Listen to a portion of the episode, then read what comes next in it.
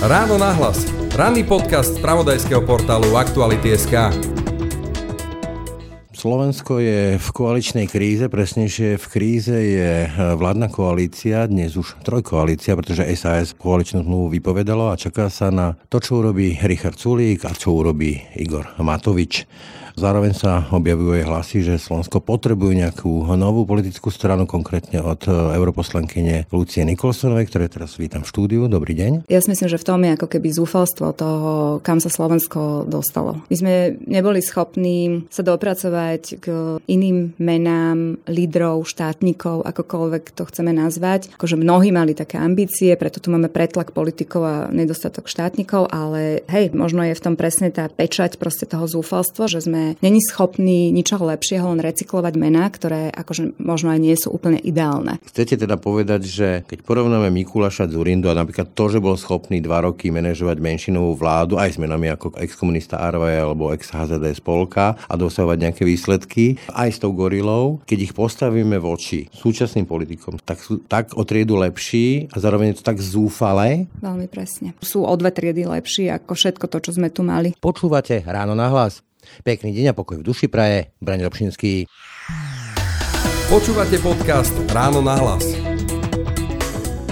Takže začal by som priamo u tej koaličnej krízy, krátkym citátom. Stačí, aby jeden človek urobil krok späť a Slovensko nebude vystavené chaosu. To sú slova Igora Matoviča z piatka z hotela Bôrik z toho rokovania. Koho tým podľa vás myslel? Richarda Sulíka alebo podľa politologa Lenča to bola taká projekcia psychologická, že možno hovoril o sebe. Kto by mal v tejto chvíli urobiť ten krok späť? No mňa zaráža, že takúto vetu povie práve Igor Matovič, ktorý podľa mňa nie je schopný urobiť ten krok späť. Ja sa obávam, že on nie je už schopný takej sebareflexie alebo takého náhľadu na samého seba, ktorý by mu teda kázal, aby on urobil ten krok späť. Ja si myslím, že to skôr bola výzva k tomu jednému jedinému človeku, s ktorým on nedokáže koexistovať, a to je Richard Sulík. Vy ste boli dlhoročnou členkou, poslankyňou a vo vedení es a es Richarda Sulíka dobre poznáte. Z vášho pohľadu, je to človek, ktorý by dokázal urobiť ten krok späť? Ten Euroval ukázal, že on keď sa raz zatne, tak nepopustí. Takže podľa vás, dokázal by to? A myslím si, že teraz, ako sú vyhrotené tie vzťahy, už nedokáže ustúpiť a myslím si, že už ani nevidí ten dôvod, že prečo. Ja si myslím, že on sa nechal príliš vmanipulovať do toho boja s Im. Igorom Matovičom. Okolnostiami Igorom Matovičom, myslím si, že proste nabehol na tú jeho hru a dnes je z toho, čo voláme vládna kríza, prakticky osobný konflikt dvoch ľudí, ktorí spolu nedokážu koexistovať. Možno aj preto, že sa navzájom jednoducho provokujú.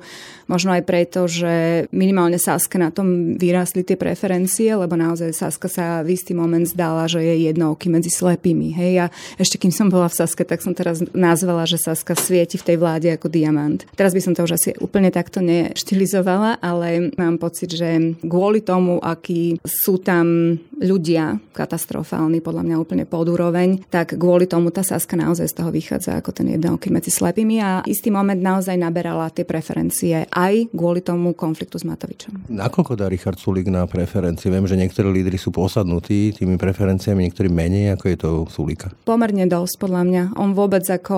Excelový človek, on verí tým tabulka. Presne tak. Pre Sasku je to veľmi dôležité. Ona ma dnes som akurát pozerala nejaký prieskum, neviem, či to bol ako alebo Fokus, za, myslím, že cez dvanásť percent mala Saska, čo pre Sasku sú relatívne dobré čísla. Ako boli časy, keď mala aj sedemnásť osemnásť percent, ale v tých voľbách proste to vždy nejako kleslo. Dobre, ale ja si ešte pamätám časy, keď Richard Sulík víťazoslavne rúbal šampanské šablou a skončil proste s obviazanou lúkou a figou borovou. Tam ide aj o koaličný potenciál a povedzme, že keď sa predá obraz, že povalil tretiu vládu, ako to intenzívne masíruje verejnú mienku Oľano, tak to zúžuje ten koaličný potenciál. Ja si myslím, že celkovo má Saska veľmi zúžený ten koaličný potenciál, pretože ja si myslím, že oni ako keby nemajú dlhodobý plán, že oni vyšli s tým uznesením z Republikovej rady, že teda Matovič musí ísť dolu, alebo odchádzame my. Nenechali si ten manévrovací priestor, nenechali ho ani Eduardovi Hegerovi, ktorý akože je veľmi slabý premiér, je prakticky premiér na papieri iba. Ale urobili podľa mňa v tomto chybu, lebo nemal zodpovedaných x otázok, akože čo potom, hej? Že teraz napríklad kto zahlasuje za to skrátenie volebného obdobia. Keď sa nezahlasuje, keď nepôjdu do rýchlo do predčasných volieb, Saska nevydrží jej proste, nevydrží jej tie preferencie, lebo es á es bola zaujímavá, keď bola opozícia v koalícii, teraz bude opozícia v opozícii, to znamená tam ako keby zanikne ten ich hlas, pretože budú unisono kričať to, čo kričí Fico, čo kričí hlas. Akože... A vieš, akože aj tá technika, ale ako na to išli, na to uznesenie, tam bola v podstate jediná podmienka, nemalo sa o čom vyjednávať, tam buď alebo, nebolo tam, že prípadne ani nejaká ponúknutá možnosť, že odíde aj Richard Sulík, že všetci lídri z hrušky dole, že z vlády aj vrátane Remišovej, že nič. Áno, toto som ja očakávala, preto hovorím, že oni sami sebe vlastne podľa mňa veľmi uškodili, keď nechali ten manévrovací priestor nielen pre toho Hegera, ale sami pre seba, pretože tam nemalo dôjsť k naplneniu akej podmienky, tam iná podmienka okrem toho Matoviča nebola. Ja som čakala, že sa z... a na tom to je najlepšie vidieť, že je to osobný konflikt Sulík versus Matovič, hej, že to podkopáva tú teóriu o tom diamante, lebo toto není od dlhoročného politika. Richard Sulík je už starý politik, i keď išiel do politiky, že bude nový politik, už je starý. Toto nie je veľmi akože scenár na tri ťahy. No, v tomto ma Richard Sulík prekvapil, pretože ja som ho naozaj poznala ako človeka, ktorý myslí dopredu a nekoná zbrklo. Ja preto hovorím, že ja si myslím, že on sa tak nechal vtiahnuť do toho osobného boja, ktorý sa dlho odohrával v tej Matovičovej hlave a proste... Podľa vás, že preuším, to bolo také, že až emotívne rozhodnutie, niečo ako v manželstve, že jednoducho, že už stačí, už s tebou nemôžem proste dýchať jeden vzduch, búch do stola? Áno, bolo to emotívne rozhodnutie, rácio to mal naozaj iba v tom a tam vidím úplne ten rukopis toho Ríša, že na jednej sa strane sa pozerá proste na tú svoju manželku Igora Matoviča, na ktorú sa už nemôže ani ráno pozrieť a večer sa k nej vrátiť.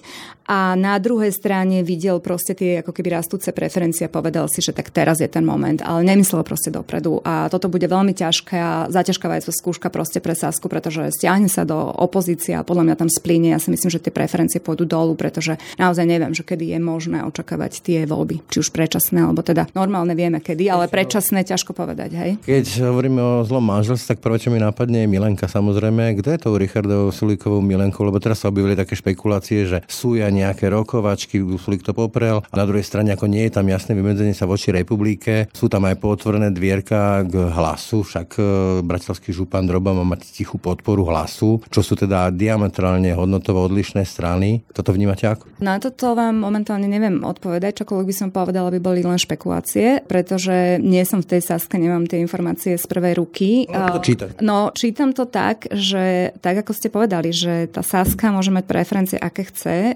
ona jednoducho nebude tou stranou, ktorá bude skladať tú vládu. Ona sa niekam akože musí proste prichlipnúť k niekomu. A na jednej strane akože návrat k Oľano podľa mňa nehrozí, Smerodina nehrozí, Za ľudí neexistujú. Hlas predpokladám, že asi rátajú s touto možnosťou, ale neviem úplne, aká je nálada vo vnútri SaSky. SaSka, ktorú som poznala ja, bola SaSka principiálna a veľmi zásadová a nikdy by nešla s niečím takým, ako je Hlas, lebo by nikdy neuverila, že proste ľudia ako Žiga Sáková, Erik Tomáš, Pellegrini môžu prejsť nejakou skutočnou zmenou a bolo v dé en á SaSky proste brojiť proti takýmto ľuďom a nie im sadnúť na lep a proste trepať sa s nimi do vlády len preto, lebo sú veľkí, hej, a získajú veľa preferencií. Čo sa týka republiky, tam len dúfam, že teda toho Ríša to nebude ťahať k Uhríkovi a k Mazurekovi. Pevne verím, že... Podľa vás by bol schopný ísť tak to ďaleko? No ja dúfam, že nie. Neviem si to, neviem si to úplne, úplne predstaviť, no ale tým sme vyčerpali proste ten potenciál, hej. To znamená, že čo, akože s kým, hej? Mimochodom, mne asi najsilnejší komentár k celej tejto kríze dal Marian Leško, kde sa pozrel na to, ako fungujú politické strany. A strany, ktoré nemajú prakticky širokú členskú základňu, ktorých nie sú demokratické mechanizmy, a to je od Oľano až po Smer, lebo však si on síce má širokú členskú základňu, ale tie mechanizmy rozhodovacie má v rukách Robert Fico, až po es á es, ktorá tiež nemá veľkú členskú základňu, majú veľmi exkluzívnu. Neviem, ako by oni potom mohli miešať demokracii, demokratické, demokratické karty, keď oni sami nemajú tú demokraciu vnútri. Napokon zase ocitujem Igora Matoviča, ktorý to tiež pripomína, že nič nepomôže, ak sa tak rozhodne jeden človek ako vždy doteraz. Prebehli tri veľké čistky a tak to, čo tam bolo kritické, už nie je. No, vy ste tiež odtiaľ odišli po tom konflikte, respektíve tlačovke okolo Veroniky Remišovej. Čiže táto SaSka je na kľúčik Richarda Sulíka podľa vás? Myslím si, že tam zostalo ešte niekoľko ľudí, ale to je naozaj, že na asi prstoch jednej ruky by som vedela spočítať, ktorí sa dokážu postaviť Richardovi Sulíkovi. es á es má dnes podľa mňa okolo dvesto členov, nech má dvestodvadsať. Pomerne veľa z tých členov bolo napríklad v dozorných radách podnikov pod ministerstvom hospodárstva. To sú ináč ľudia, ktorí veľmi dlho čakali na to, že budú nejakým spôsobom odmenení za to, že sú zakladajúci členovia Sasky napríklad. A viete, kto mi prvý napadol? Myslím, že sa ich volal, to boli košické teplárne, kde si vyplatil nejakých osemdesiat deväťdesiat tisíc a keď ho Richard Sulík vyzval, že niekto vráti, mu odkázal, že nevráti. To som už aj zabudla na túto kauzu, ale akože dobrá pripomienka. Ja som teraz, keď som hovorila o tých ľuďoch, to sú častokrát veľmi kvalitní ľudia z tých regiónov. Nie nadarmo tá Saska má akože trojstupňový výber ľudí, že je naozaj taká elitárska, by som povedala. My sme prakticky po sebe nechali akože strašnú armádu nahnevaných ľudí, ktorých sme odkopli, lebo neboli dosť dobrí na to, aby sa stali členmi Sasky. No a teraz zhruba sto ľudí proste bolo niekde v nejakých dozorných radách, ale hovorím, to boli ľudia, ktorí prvýkrát od vzniku Sasky, to znamená od nejakého roku dvetisícdeväť, aspoň dostali na oplátku niečo a sú to častokrát ľudia, ktorí sú veľmi inteligentní a použiteľní. Pozor, toto nie sú akože trafiky pre ľudí, ktorých potrebujete len odmeniť a vo vnútri nemajú akože nič, nemajú pridanú hodnotu. To sú častokrát veľmi fajn ľudia, veľmi odborníci. No ale to sú aj takí akože drobní ľudia v tých regiónoch, ktorých máme strašne málo, to sú akože čo lepili plagáty každé voľby, hej, snažili sa, robili okresných šéfov vlastným benzínom, tam behali, proste robili tú mravenčiu prácu a nikdy v živote sa nikam nedostali, hej. A ja si myslím, že veľká časť z nich si zaslúžila proste tie miesta, to znamená, že tým nechcem povedať, že Saska rozdávala nejaké trafiky, toto nie je úplne v dé en á Sasky, ale predsa len sú to ľudia, ktorí visia na šnúrkach od gáti Richarda Sulíka, akože všetci, momentálne všetci sú tam, lebo výtlak má jedne Martin Klus, ktorý je fajn, ja mám Martina veľmi rada, považujeme za veľmi kvalitného človeka, ale on je považovaný Saska za slniečkára, hej? On je človek, ktorý je skôr odsúvaný, ako dávaný nejako do popredia. Potom tam máte Braňa Gröhlinga, ktorý je veľmi fajn, ale myslím, že vo veľa vecí... Ministerstve pôsobenie nič moc, pravda. No, ja ho hodnotím teraz akože čo do tej strany, že tiež ne, podľa mňa nevytvára nejakú veľkú opozíciu k tomu Ríšovi. Potom tam máte pani Ciganikovú, ktorá odkedy vstúpila vlastne do Sasky, tak je akože Ríšov, jak by som to povedala, tieň proste. To je úplne nepredstaviteľná, aby ona čo... Mimochodom mi nápada, že toto hovoril vás Ľubomír Galko. Že ste boli takí, že tieň Richarda Sulíka, že ste sa tvárili ako opozícia, ale že ste boli vlastne jeho človek. No to je zaujímavé, to počujem prvýkrát, teda musím si to vypočuť, to vám hovoril v podcaste. No, nie, to bolo v nejakom článku blogu alebo tak, ktorý ho spísal. My máme za sebou s Richardom Sulíkom strašne komplikovaný vzťah, veľmi únavný, bol veľmi únavný ten vzťah, pretože on proste neznášal, keď ja som sa dopustila akejkoľvek kritiky. Slúži mu k úcti, že ma nechal žiť, hej, že ma nikdy proste neodpálil. Mohol to urobiť a neodpálil ma, ale napríklad ja som nikdy nemala stranickú funkciu, na rozdiel od Ľubomíra Galka, hej. Ja som mala vždy výtlak dvojky, že v každých voľbách som vlastne sa prekrúškovala na druhé miesto za Richarda Sulíka, ale mňa vždy odstavili, ale neodstavoval ma Ríšo Sulík, odstavoval ma Galko a spol, hej? Galko. Necháme teraz Ľuba Galka, ale nie je to vôbec zaujímavá postava, tak nebolo zaujímavé jeho ministrovanie. Zostanem u tej Sasky. A u tej kritiky Mariana Leška, teraz už ste mimo Sasky, odišli ste. Z vášho pohľadu je to v poriadku, ak naozaj sa tu vytvárajú strany, povedzme táto Saska, ktoré sú na kľúčik pre svojho predsedu, že je to vlastne fanklub svojho predsedu, prípadne ľudia, ktorí sú mu užitoční a nemusia čeliť povedzme masovej členskej základni, ktorá povedzme zvráti, keď to vedenie sa utrhne, ako teraz v prípade čo aj Oľano, že Igor Matovič bezprecedentná nedôvera ľudí, osemdesiatdeväť či koľko percent je to, tak tá členská základňa keď bola široká, povedala chlapče z hrušky dole, zvolíme si nové vedenie. Nebola to chyba aj v prípade Sasky? Je to obrovská chyba. Toto je proces, ktorý je samozničujúci. Na konci bude zánik Sasky, lebo Ríšo Sulík má... Nikto neveril tomu projektu Sasky, hej? Mysleli si, že proste to je rýchlo kvasná nejaká výťahová strana, vytiahne zo pár ľudí, a čo to bolo? Áno? Áno. Hej. A potom to zánikne. Sopka bola tiež podobná strana. To bolo pre prezidentské ambície Rudolfa Šustera. Áno, ale musím povedať, že ten Ríšo akože to udržal. Dnes je tá Saska akože na politickej scéne dvanásť rokov a stále akože je nejakým hráčom. Lenže problém je, že on si tak odpálil akože všetkých svojich kritikov. On sa nás tak zbavil a teraz rátam akože do toho všetkých, aj toho Krajcera, aj Galka, aj proste neviem čo. A teraz nebudem riešiť, že koho k tomu, čo viedlo k tomu odchodu, ale proste vypratal sa ten priestor, že on strátil ten systém brzd a protivách. Úplne. Tam nemá kto povedať, že robíš chybu, hej? Áno. A teraz sa vrátim k tým preferenciám zaujímavým Sasky, že Saska mala vždy, že no vždy, takmer vždy, vysoké preferencie namerané pred tými voľbami a potom zrazu akože padla, hej, že vo voľbách, že ledva prešla, teraz v posledných voľbách ledva prešla, šesť nula, neviem koľko sme mali. A drvivej väčšine prípadov to bol Richard Sulík, ktorý uletel, lebo on má taký ten pocit, že ide nám karta, hej, oni aj s Galkom ináč to, akože oni mali také, že sa takto búchali po ramene, že hej, že ide nám karta, že akože aký sme makači, frajeri, proste neviem čo. A teraz úplne uletel, hej, úplne uletel. A čo ho trochu držalo pri nejakej kontrole, proste urobil nejakú blbosť. blbosť. Hej, stretol sa s Kočnerom, niečo, proste niečo úplne mimo, čo s nikým sa nebavil, urobil proste nejakú hlúposť, povedal niečo, napríklad, že Rusko nie je bezpečnostná hrozba, zrušme sankcie na Rusko, podobné veci. A kým tam bol silný ten hlas, ktorý ho akože držal v nejakom mantineli, tak to fungovalo.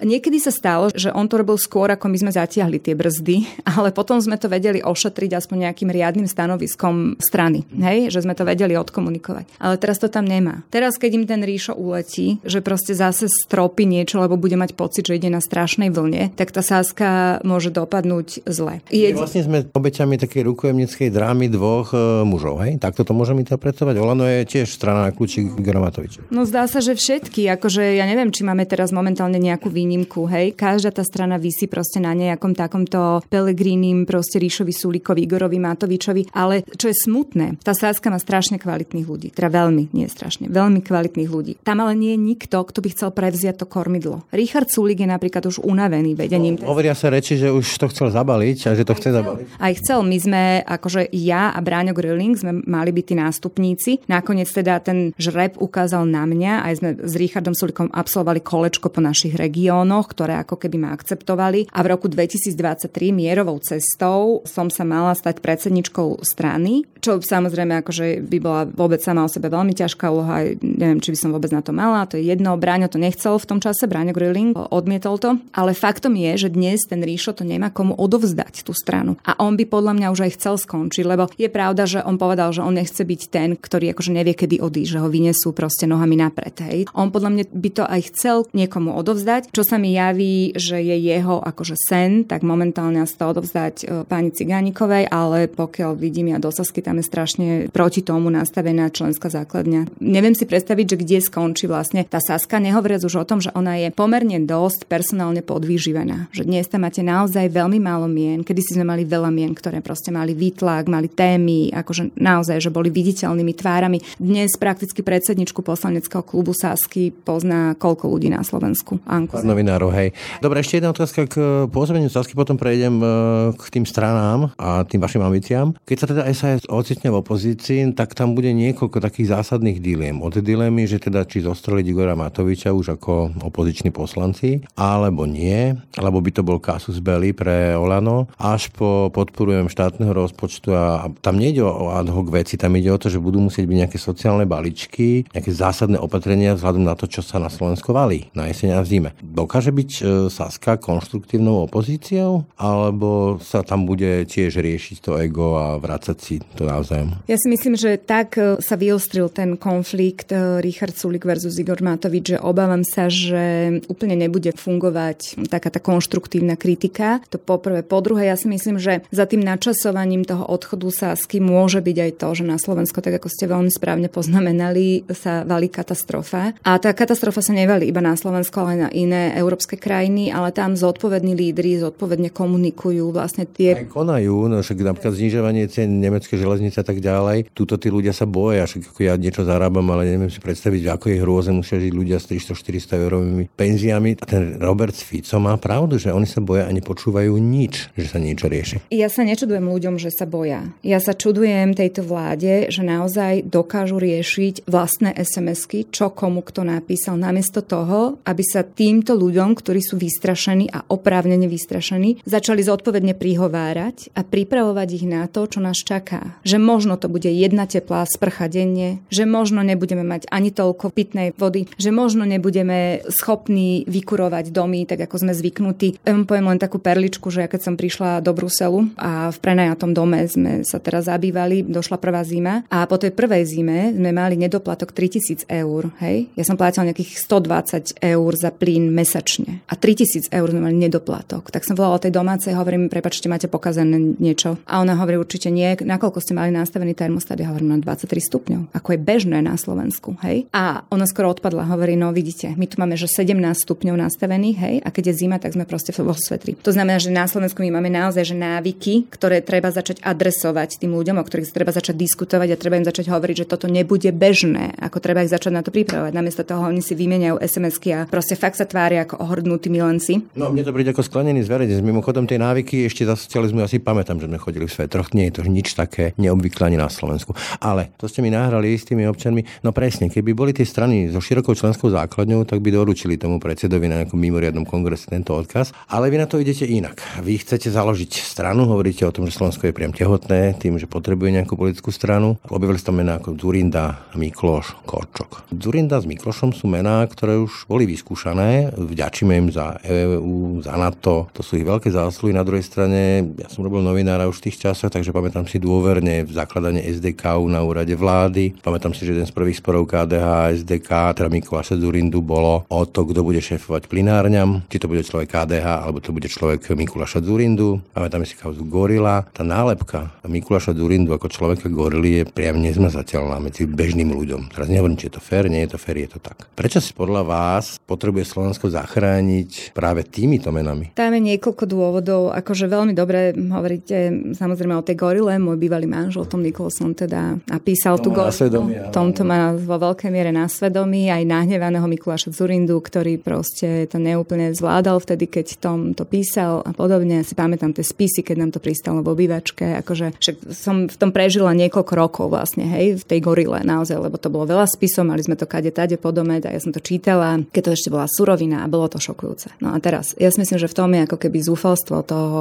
kam sa Slovensko dostalo. My sme neboli schopní sa dopracovať k iným menám, lídrov, štátnikov, akokoľvek to chceme nazvať. Akože mnohí mali také ambície, preto tu máme pretlak politikov a nedostatok štátnikov, ale hej, možno je v tom presne tá pečať proste toho zúfalstva, že sme není schopní ničoho lepšieho, len recyklovať mená, ktoré akože možno aj nie sú úplne ideálne. Chcete teda povedať, že áno, keď porovnáme Mikuláša Dzurindu a napríklad to, že bol schopný dva roky manažovať menšinovú vládu aj s menami ako exkomunista Arvaja alebo ex-há zet dé Spolka a dosahovať nejaké výsledky, aj s tou Gorilou, keď ich postavíme voči súčasným politikom, súčasnému premiérovi, bývalému premiérovi a ďalším, tak sú tak o triedu lepší a zároveň je to tak zúfale. Veľmi presne. Sú o dve triedy lepší ako všetko to, čo sme tu mali. Aj teda ja ich berem naozaj ako dvojičku, že Dzurinda, Mikloš, ktorý tiež bol schopný akože veľkých reforiem, proste udržal to, vedel to odkomunikovať, proste požíval autoritu. Napríklad mne sa na Dzurindovi páčilo, on vtedy podržal aj Brigitu Šmegnerovú, keď ju koncov chcel zlikvidovať a pritom to bola ministerka financií z úplne inej strany od ľavičiarov. On, vtedy... Ona pár mesiacov po voľbách došla alebo podpisovala už deblokáciu pre Devy banku, ešte nebola schválená deblokácia,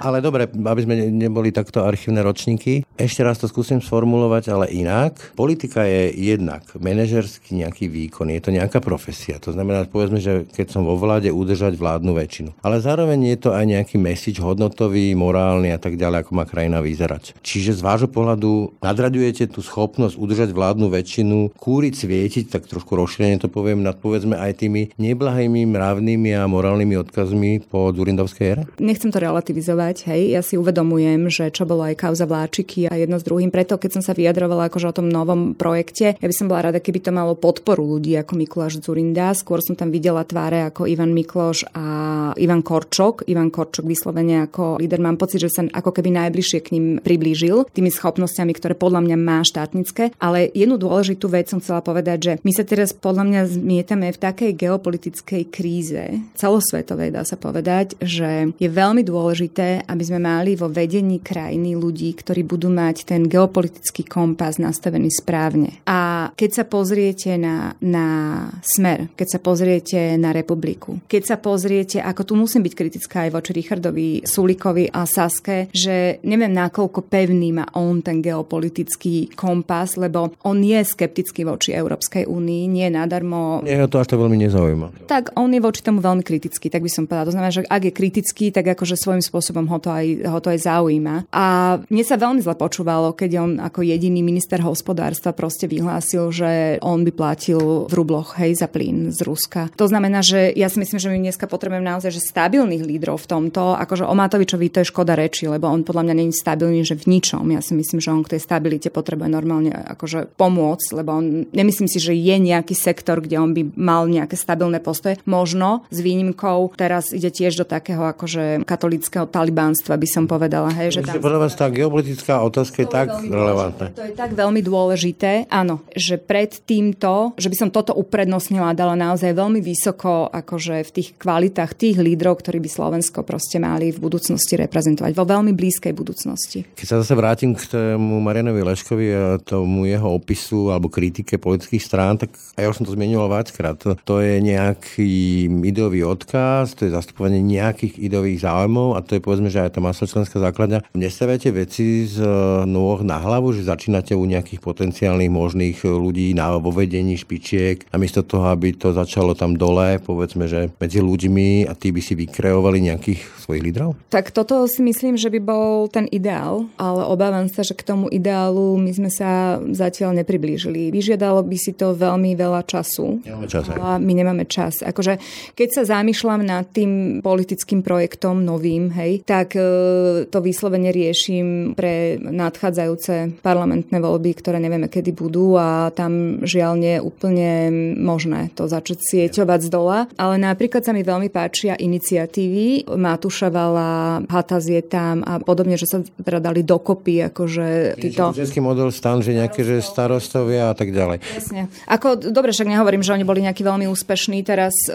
starostovia, že my, sa, my sme spojili s pirátmi, nie? Ako nebolo to úplne, že veľmi úspešné, ale, ale mám pocit, že tam niekde by mala byť tá budúcnosť. Áno, s tomto s vami úplne súhlasím, akurát, že za tie ostatné roky mne sa nezdá ani, že Slovensko stagnuje, mne sa skôr zdá, že Slovensko cúva, hej? A to cúvanie treba zastaviť a vy si to pamätáte a neviem, či v tomto budete so mnou súhlasiť alebo nie, ale ja mám pocit, že my sme sa naozaj nikam neposunuli, akože už ani nie v tom, že voliť menšie zlo, lebo teraz už ani neviem, že vlastne kto je to menšie zlo, že fakt, keď si to pozriem tie strany, ja už ani neviem, že kto je to menšie zlo, ale že my ideme znovu zvádzať zápas o budúcnosť toho Slovenska, hej, ktoré naozaj môže skončiť v rukách fašist a to není strašenie teraz, to není strašenie. Ja sa nahlas zamýšľam nad tým, že ja mám tri deti, doteraz dve z toho majú vlastne kanadské pasy aj britské občianstvo, lebo však Tom Nicholson bol Brit, vyrastajúci v Kanade vlastne. A ja som tým deťom furt hovorila, Dominikovi a Lili, že vy môžete študovať kde chcete, ale potom sa vrátite sem, lebo Veľká Británia vás nepotrebuje ani Kanada, ale tu vás potrebujeme. Ja som bola v tomto ako keby veľmi tvrdá v tej výchove. Toto už nehovoríte, tiež moje dcere hovorím vo Viedni, že tu bude študovať, ale to je asi generačné, že v každej generácii si ten štát musí opätovne zvádzať súboje, však zvádzali to aj Nemci, povedzme, ale ten projekt môže trpeť ďalšiu zásadnou slabinou. Podľa mňa také kľúčové číslo boli prezidentské voľby medzi Ivetou Radičovou a Ivanom Gašparovičom, ktoré ukázali, že slovenské rozdelenie na také dva tábory. Ten, ten tábor to sú kedysi há zet dé es a Luptakovci, potom Smer a Hlas, a druhý tábor to je Dzurinda, Čarnogurský a Sulík, proste akoby dve Slovenska. A veľmi sa neprelievajú tie tábory. A ľudia ako Dzurinda a Mikloš, Korčok by lovili akurát v tábore voličov Sasky, Oľana, progresívcov, Spolu a neviem, ďalších možných strán. Ťažko by asi oslovovali voličov Pellegriniho alebo Roberta Fica alebo Republiky ľudia ako Dzurinda, Mikloš, Korčok. Berme toho Korčoka, hej? Že to je také, že ja si myslím, on by bol naozaj ideálny líder, ak by to malo odbornú spoluprácu s Mikulášom Dzurindom na zahranično-politických, to je jedno, you name it, alebo s Ivanom Miklošom na otázkach ekonomických, tak si myslím, že by sme obrúsili tie deliace čiary. A ale či proste len neprelievali by ste takouto stranou z jedného pohra do druhého v tom jednom tábore, že vlastne nič sa nepriniesie. Toto je problém strán, ktoré takýmto spôsobom vznikali ako napríklad Za ľudí. Ak by mal byť toto projekt ako Za ľudia, tak radšej by som do toho nešla. Hej, to je práve to, o čom sa teraz bavíme. Proste, presne tak, riešime čísla, lebo keď to bude o tom to, že budeme kradnúť ako keby vlastným, tak je to úplne zbytočné do toho ísť. Ale dve veci k tomu chcem povedať. Poprvé, Hlas nemá stabilnú voličskú základňu. K Hlasu prebe ľudia, ktorí sú sklamaní, pretože my sme tu mali vždy také čierno-biele videnie sveta na Slovensku a ľuďom sa v tom veľmi dobre orientovalo. Tu boli tí zlí, tu bolo há zet dé es a tu boli tí dobrí, hej, to bolo es dé ká. Potom v ďalších voľbách to bol Smer a dobrí boli Oľano a Saska. Teraz to nemáme. Teraz to úplne vymizlo. My nemáme žiadne čierno-biele videnie teraz, pretože ľudia sú sklamaní aj z jedných, aj z druhých. A preto sa darí niečomu takému bezduchému, ako je Peter Pellegrini, že proste povie, že tak toto je nová strana, to je jedno, že sú tam ľudia, ktorí dvadsať rokov tu akože zbíjali slovenské lesy, hej, a kradli a podvádzali na DPHčke. Toto on povie, že toto je nová strana a tí ľudia zo zúfalstva k nemu priskočili. Kopec takých ľudí poznám, dokonca sú aj v mojej bubline a je veľmi zaujímavé, že mám čísla teda, kde, ne, nebudem špecifikovať ten prieskum, ale proste mám čísla, kde merali napríklad môj výtlak, hej, a vyšlo mi nejakých osemnásť percent akože z celkovej populácie, ale je zaujímavé, že sú tam aj voliči z Hlasu. Preto si myslím, aj počúvam teda aj sociológov, aj politológov, ktorí tiež hovoria, že pozor, že ten Hlas nemá nemá takú stabilnú tú voličskú základňu. To sú ľudia, o ktorých by som mala záujem pre ten nový politický projekt. Myslím si, že ten nový politický projekt by mal mať ambície osloviť týchto ľudí a potom samozrejme tých, ktorí sú nerozhodnutí. To je obrovská výzva, v každých voľbách je to obrovská výzva, ale v týchto voľbách špecificky tá skupina veľmi narastie práve preto, že tí ľudia prišli už o akékoľvek. Nevoliči skôr by som nazval jednoducho. Pre mňa najhoršie číslo je, ako nám rastie, zhruba je to dneska tretina ľudí, ktorí sa rozhodujú povedzme už za volebnou plentou. To znamená, že on si pozrú logo a podľa toho alebo meno. Poďme teraz ale k tej konkrétnostiam. Čiže počítate aj so sebou v tom projekte?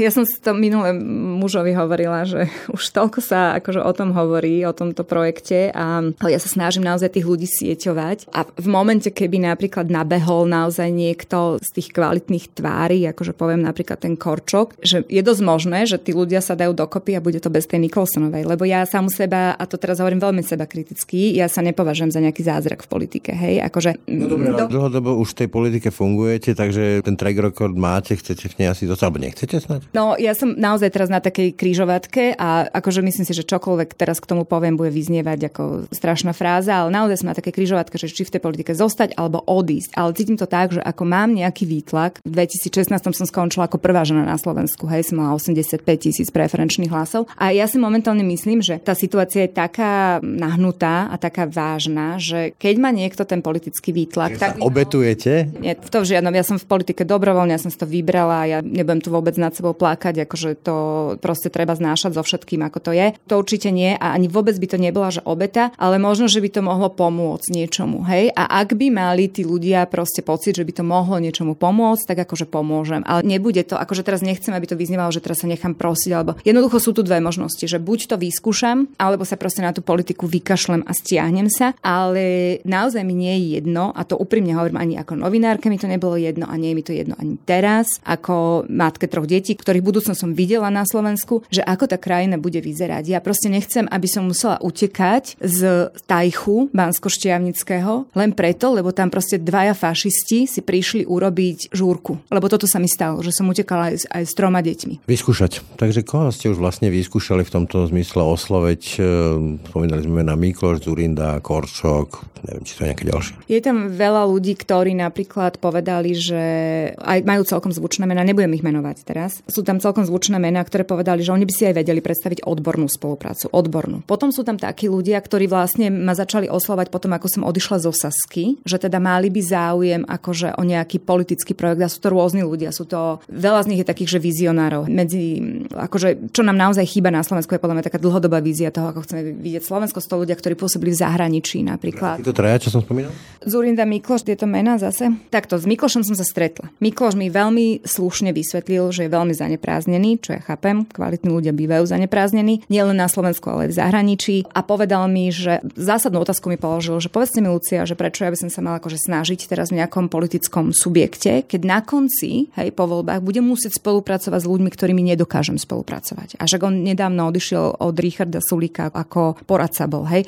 To bola otázka, na ktorú sa veľmi ťažko odpovedá, ale teda povedal mi, že on neplánuje návrat do politiky, ale povedal však založte niečo a uvidíme, či to podporím, hej. To je jedna vec, druhá vec, ten Ivan Korčok, ako ja mám o ňom veľmi vysokú mienku, ja ho poznám. Myslím si, že ukázal proste tie kvality, ktoré má. Myslím si, že tie kvality sú oveľa väčšie, len Saska mu vyarendovala veľmi jasne ten priestor, kde on sa môže pohybovať. To znamená, on sa pohybuje stále na poli tej diplomácie ako minister zahraničných vecí. Myslím si, že veľmi potrebujeme človeka, ktorý má v hlave usporiadané, že kam to Slovensko patrí, v tomto on je úplne jasný. A urobím všetko preto, aby Ivan Korčok dal zelenú tomu novému politickému subjektu. Čo viem ja ako keby dodať, je celkom slušná sieť veľmi šikovných ľudí. Teraz nehovorím, že sú medzi nimi Miky. No, a jemu som písala, už niekoľkokrát som mu písala, aj teda keď som spomínala jeho meno, tak som ho vždy pripravila na to, že vyjde taký rozhovor, akože vždy mi odpísal niečo veľmi slušné a dohodli sme sa, alebo teda takto mali by sme mať spolu kávu,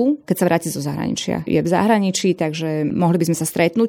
Čo som ale ja medzi čo som počula je, že Miki Dzurinda tiež sieťuje ľudí, ale skôr takých akože konzervatívnych. Ale ja si myslím takto, že momentálne je to jedno, pretože no. Už by tam nemalo byť viacej tých deliacich čiar. Ja si myslím, že tých je už momentálne tak veľa na tom Slovensku, že je rozatomizované. Takže uvidíme, stretneme sa a budeme sa o tom rozprávať. Ale keď ste spomínali, že kvalitní ľudia bývajú zanepráznení, tak kvalitní ľudia vám kľudne povedia alebo pokojne a legitímne povedia, že ja do toho pôjdem, pôjdem, ak budem mať nejakú istotu, záruku, garanciu, pravdepodobnosť, že to bude úspešné, lebo ja sa nevzdám, povedzme, zmysluplnej práce, ktorú robím v prospech nejakej chiméry. Toto je dosť logické, to čakáte? To je absolútne logické, aj sa mi to deje pri tých rozhovoroch, že z tých ľudí, s ktorými som sa stretla, mi nikto nepovedal úplne, že definitívne nie, ale presne toto počúvam, hej. A ja ako keby na tom pracujem, že nie, že ako keby. Ja na tom pracujem, takže ja by som chcela proste niečo dodať. A primárne to nie je o tom, že dodám samu seba, hej. Primárne by som chcela dodať akože sieť kvalitných ľudí, ktorí proste chcú ako orchester pracovať proste v tom politickom projekte na niekoho, kto tomu dá tú tvár. A tá tvár je veľmi dôležitá z nedostatku času. A áno, podporuje to proste naďalej prežívanie toho, čo je na Slovensku veľmi bežné, že to bude upnuté ako keby na jedného lídra, ale zároveň si myslím, že z pomerne veľa tých ľudí, ktorí sú dnes zosieťovaní z rôznych spektier, že by mohli vyrásť naozaj že kvalitní politici. A úplne na záver, ako teda znie tá odpoveď Ivanovi Miklošovi? Musím to preformulovať.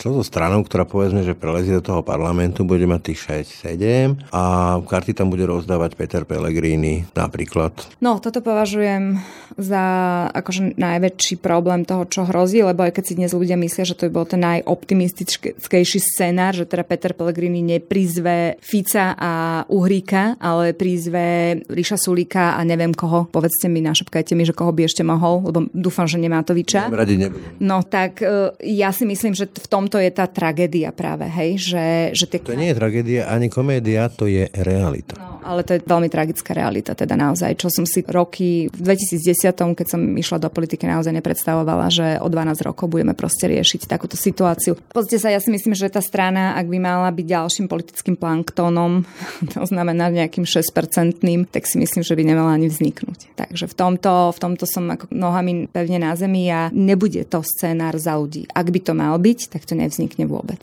Toľko Lucie Nicholsonová, europoslankyňa, ďakujem za rozhovor. Veľmi pekne ďakujem za pozvanie. Počúvate podcast Ráno nahlas. To bolo dnešné Ráno nahlas. Pekný deň a pokoj v duši praje Braňo Dobšinský. Všetky podcasty z spravodajského portálu Aktuality bodka es ká nájdete na Spotify a v ďalších podcastových aplikáciách.